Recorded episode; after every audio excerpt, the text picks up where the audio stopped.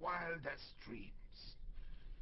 He who brings the green stones to me must be a strong man, commanding and powerful, able to keep my treasure from the hands of others.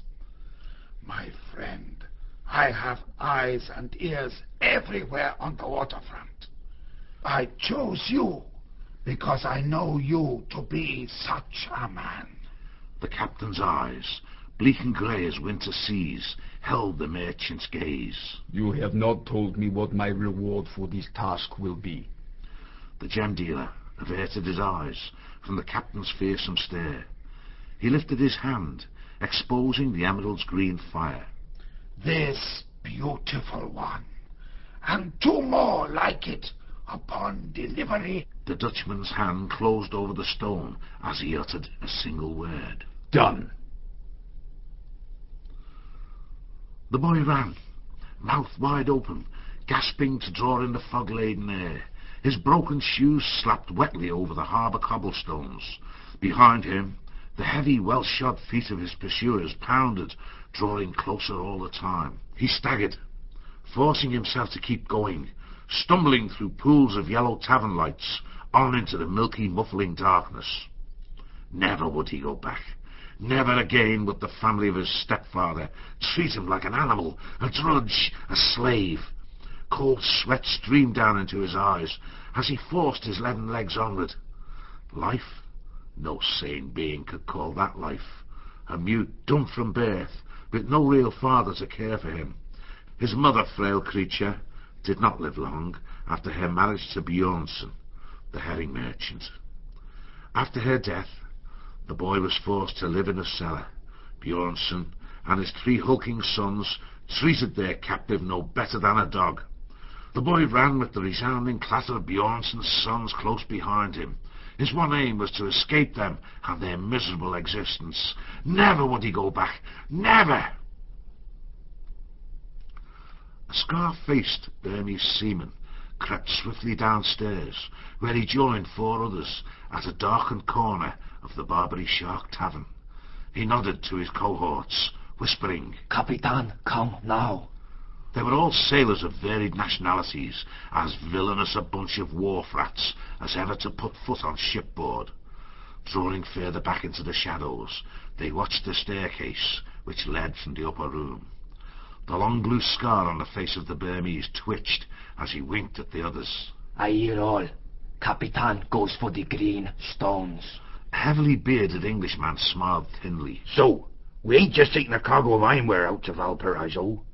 Who does Vanderdecken think he's fooling, eh? He's only going out there to pick up a king's ransom of precious stones. A hawk-faced Arab drew a dagger from his belt. Then we collect our wages. Yes? The Englander, who was the ringleader, seized the Arab's wrist. Aye, we'll live like lords for the rest of our lives, mate. But you stole that blade, and wait till I gives the word. They took another drink before leaving the Barbary Shark. The boy stood facing his pursuers. He was trapped, with no place to run, his back to the sea. Bjornson's three big sons closed in on the edge of the wharf, where the victim stood, gasping for air and trembling in the fog-bound night. Reaching out, the tallest of the trio grabbed the lad's shirt front. With a muted, animal-like grunt, the boy sank his teeth into his captor's hand. Bjornson's son roared in pain, releasing his quarry and instinctively lashing out with his good hand. He cuffed the boy, a heavy blow to his jaw. Stunned, the youngster reeled backward, missed his footing, and fell from the top of the wharf pylons, splashing into the sea. He went straight down and under the surface. Kneeling on the edge, the three brothers stared into the dim, greasy depths. A slim stream of bubbles broke the surface. Then nothing. Fear registered on the brutish face of the one who had done the deed. But he recovered his composure quickly, warning the other two. We could not find him. Nobody will know. He had no relatives in the world. What's another dumb fool, more or less? Come on. Checking about to see that they had not been noticed in the darkened fog, the trio scurried off home. Standing at the gangplank, the Dutch captain watched the last of his crew emerge from the misty swathes which wreathed the harbour. He gestured them aboard. Drinking again, yeah? Well, there'll be little enough to get drunk on twin here on the Pacific side of the Americas. Come, get aboard now. Make ready to sail. The blue scar contracted as the Burmese smiled. Aye, aye, Capitan. We make sail. With flood tides swirling about her hull and the stern fenders scraping against the wharf timbers, the vessel came about, facing seaward. Staring ahead into the fog, the captain brought the wheel about half a point and called. Let go aft! A Finnish sailor standing astern flicked the rope expertly, jerking the noosed end off the bollard which held it. The rope splashed into the water. Shivering in the cold night air, he left it to trail along, not wanting to get his hands wet and frozen by hauling the backstay rope aboard. He ran quickly into the galley and held his hands out over the warm stove. The boy was half in and half out of consciousness, numbed to his bones in the cold sea. He felt the rough manila rope brush against his cheek and seized it.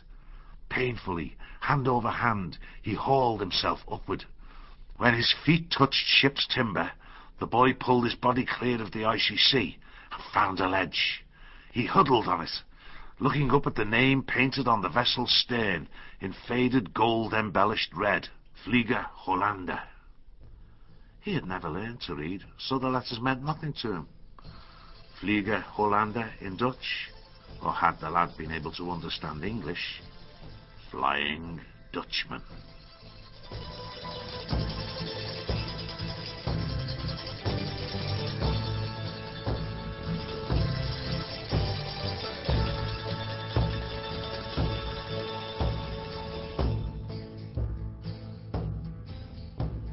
Chapter 2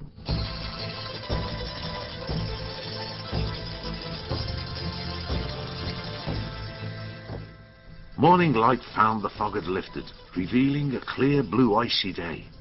The Flying Dutchman ploughed past Göteborg under full sail, ready to round the Skagen Point and sail down the Skagerrak out into the wide North Sea.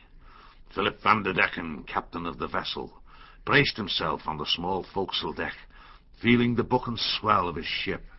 Light spray from the bow wave touched his face. Ropes and canvas thrummed to the breeze overhead. Valparaiso bound, where his share of the green stones would make him a rich man for life. He was never a man to smile, but he allowed himself a single bleak nod of satisfaction. Let the ship owners find another fool to sail this slop bucket around the high seas. Leave this crew of wharf scum to pit their wits against another captain. He strode from one end of the vessel to the other, snapping curt commands at the surly bunch that manned the craft. Often he would wheel suddenly about. Van der Decken neither liked nor trusted his crew. Judging by the glances he received and the muttered conversations that ceased at this approach, he knew they were speculating about the trip, plotting against him in some way, probably. His solution to this was simple. Keep the hands busy night and day. Show them who was master. Van der Decken's quick eye missed nothing.